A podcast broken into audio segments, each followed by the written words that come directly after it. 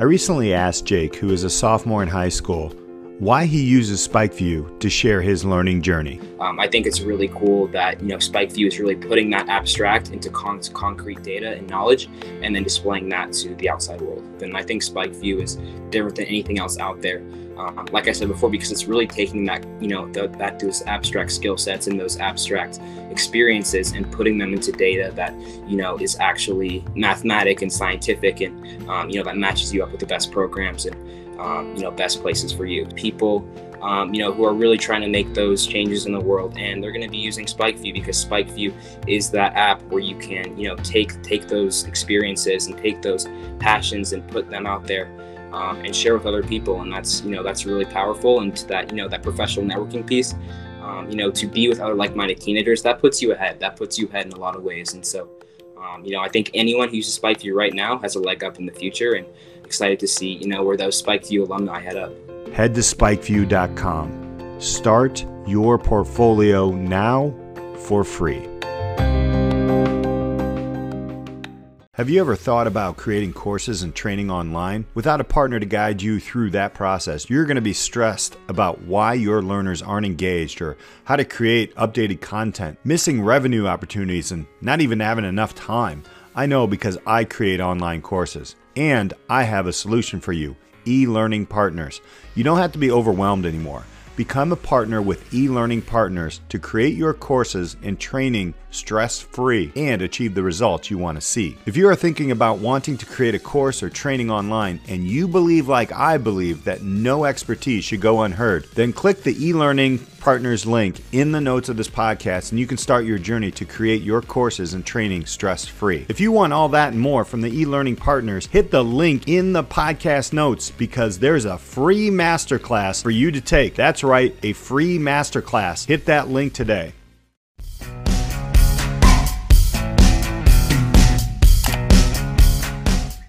Disrupt Education, episode fifteen. I have Christian Harris, owner of MAPRO, Oak Park Library board member, uh, all community activist. Uh, great being here, man. Thanks for thanks for coming. Yes, Appreciate yes. it. Love it. I'm very glad to be here. It's a uh, special honor to be invited to speak with one of your mentors and thanks, man. Uh, somebody who's a big reason to where you are today. So yeah. Thank you for the wow. invite. I'm glad to be here. So.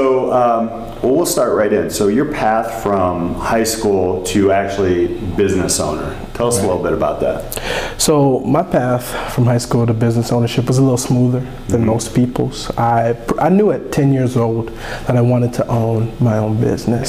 Just didn't really have much of a construct to, to what that really looked like. So I was very excited when I went tra transferred to O P R F for high school that uh, there was a small business management class, and uh, your class really did give me a lot of meat uh, to the bones of what business ownership would look like, you know, what a business plan was, what revenues were, what profits were, just little things like that really solidified that this is the path that I wanted to take. And I started looking for colleges that had the entrepreneurship major or at least an entrepreneurship program, and did find one that I liked and felt comfortable at in Bradley University. And Bradley's a great school, has a good business school and a good entrepreneurship program, and it did prepare me well. Um, no job can ever prepare you fully for what the joys and pains of a, being a business owner is like. However, it really did prepare me for just how difficult it was going to be, and they instilled that in us from the first day that it's going to be a journey and it's going to be difficult. So I came out prepared for that, and I was just lucky enough to have a mom that was willing to invest in me and invest mm-hmm. in us and the community. She really was looking for a little bit more money uh, in her pocket when she retired, and mm-hmm. was looking at some different ways to do that. So we did decide to open up something of our own uh, and in the community that, that I grew up in, and she still lives in, and I still live in. Yeah, so. That's great. Um, I, I do remember, you know, uh, jumping off and when you when you started the business and the trials and tribulations, but you you had a really, you still do have a really good attitude about it, and the, the things of like, you know, you just just problems occur, but you handled them smoothly. And is that a result of what kind of Bradley kind of kind of taught you to do a little bit, or is that just your nature, or both? It's definitely both. Yeah. But Bradley did prepare me for that. You know, that it was going to be difficult, and that One of the things that, one of the biggest quotes I took from Bradley was that business is a race to see who can fail the fastest, you know, nice. And that you go into it and you learn as much as you can, try as hard as you can, but that even failure isn't failure, you know, it's a learning experience, and you use those tools to move on to your next business. Right. And um, the faster you can fail and learn those lessons, the quicker you will be successful. I'm just lucky that so far uh, my first business has been uh, successful, although my second one was, wasn't right, as successful right. uh, as we've talked about. But this one, um, just about every year we, we've grown, and it's been a good trajectory. And problems do arise, specifically in this business. You know, it can be tough when in the morning you find out two of your employees call off, and how are you going to make all your cleanings for the day? But it's just very important to keep your head down and see how it all fits into a larger picture mm-hmm. of the business. So I try to do that. I try to think about, okay, this is just one day, one incident. Yeah. The business is much bigger than that. There's right. a lot of moving parts in it. That's a great way so. of looking at it. So I was just running into my second question then. How do we teach high school students that better, right? Like right. What, knowing what you know now in, in business and actually going to another level of education, um, what do you wish sixteen-year-old Christian Harris would, would love to know? So it's a great question, and I think very timely. Uh, as you've talked so much about disrupting education, you know, I graduated high school, and I could have quoted you more Shakespeare than I knew about a credit score hmm. um, or the student loans yeah. um, that uh, were gonna be so prevalent in the next few years of my life, or um, how to apply for an apartment mm-hmm. and, and how that process worked. Um, I have to always be careful because my dad's an English teacher, so I'm not saying we shouldn't be teaching Shakespeare, but at the same time, I really needed the life skills to succeed the day after I graduated from mm-hmm. high school.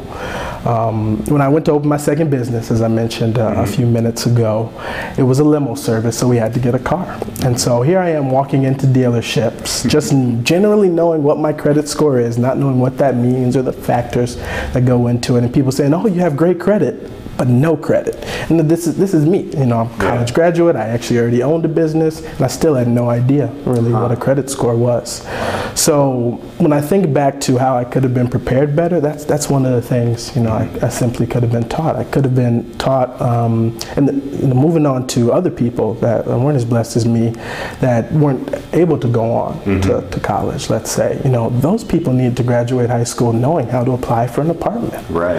Um, and, or how to get their first car, or how to open their first business. So I think there are some curriculum changes that mm-hmm. could be made to really prepare students right. for success. Well, let's, let's go into that. So what, what, uh, what are like, shoot me some ideas like in, in high school that maybe you could see or came up with that, uh, because you did, you experienced, uh, my dad was a math teacher, same kind of deal. Mm-hmm. um, you know, the, the experiences you had in the management course, and then and then with probably, if you were in English, you probably did great because your dad was a teacher of that. But um, yeah, what kind of what kind of things, uh, you know, as as college becomes a little bit further out of reach for a lot of people, mm-hmm. honestly, um, what do you think high schools can do differently? So, with me in school, there was always this disconnect.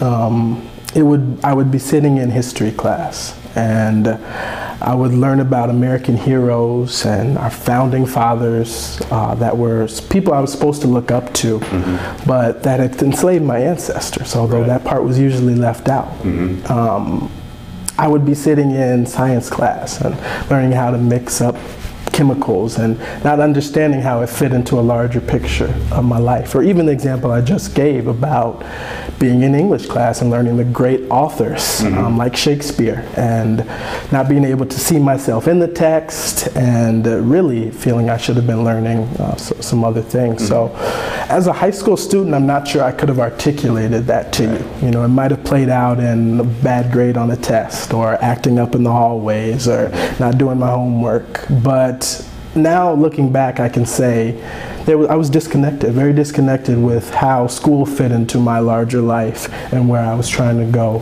and even what I was doing on a day-to-day basis. Mm-hmm. So I, I really think a lot of it centers around revamping the curriculum in high schools, and people like you are doing such a great job of leading that effort, so I'm so glad it's already happening, mm-hmm. and um, I feel like more can be done. Just just teach, have a class that teaches kids about credit scores and mm-hmm. about loans and about interest rates, and so, some of that was, to, to be fair, some mm-hmm. of that was done at O P R F, but mm-hmm. um, about how to um, open your first business and what that might look like, and securing different sources of funding.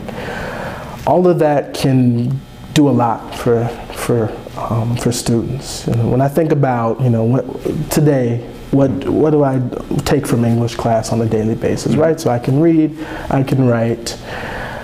But the only time I really talk about the authors and the only time I really discuss history is usually with other people that have went to college, and we're small talking and talking about all the books that we've read together. There was just a, the time there, you have people there for four years. It could have been used differently, and I, I think a little bit better with a revamped curriculum. Great, man.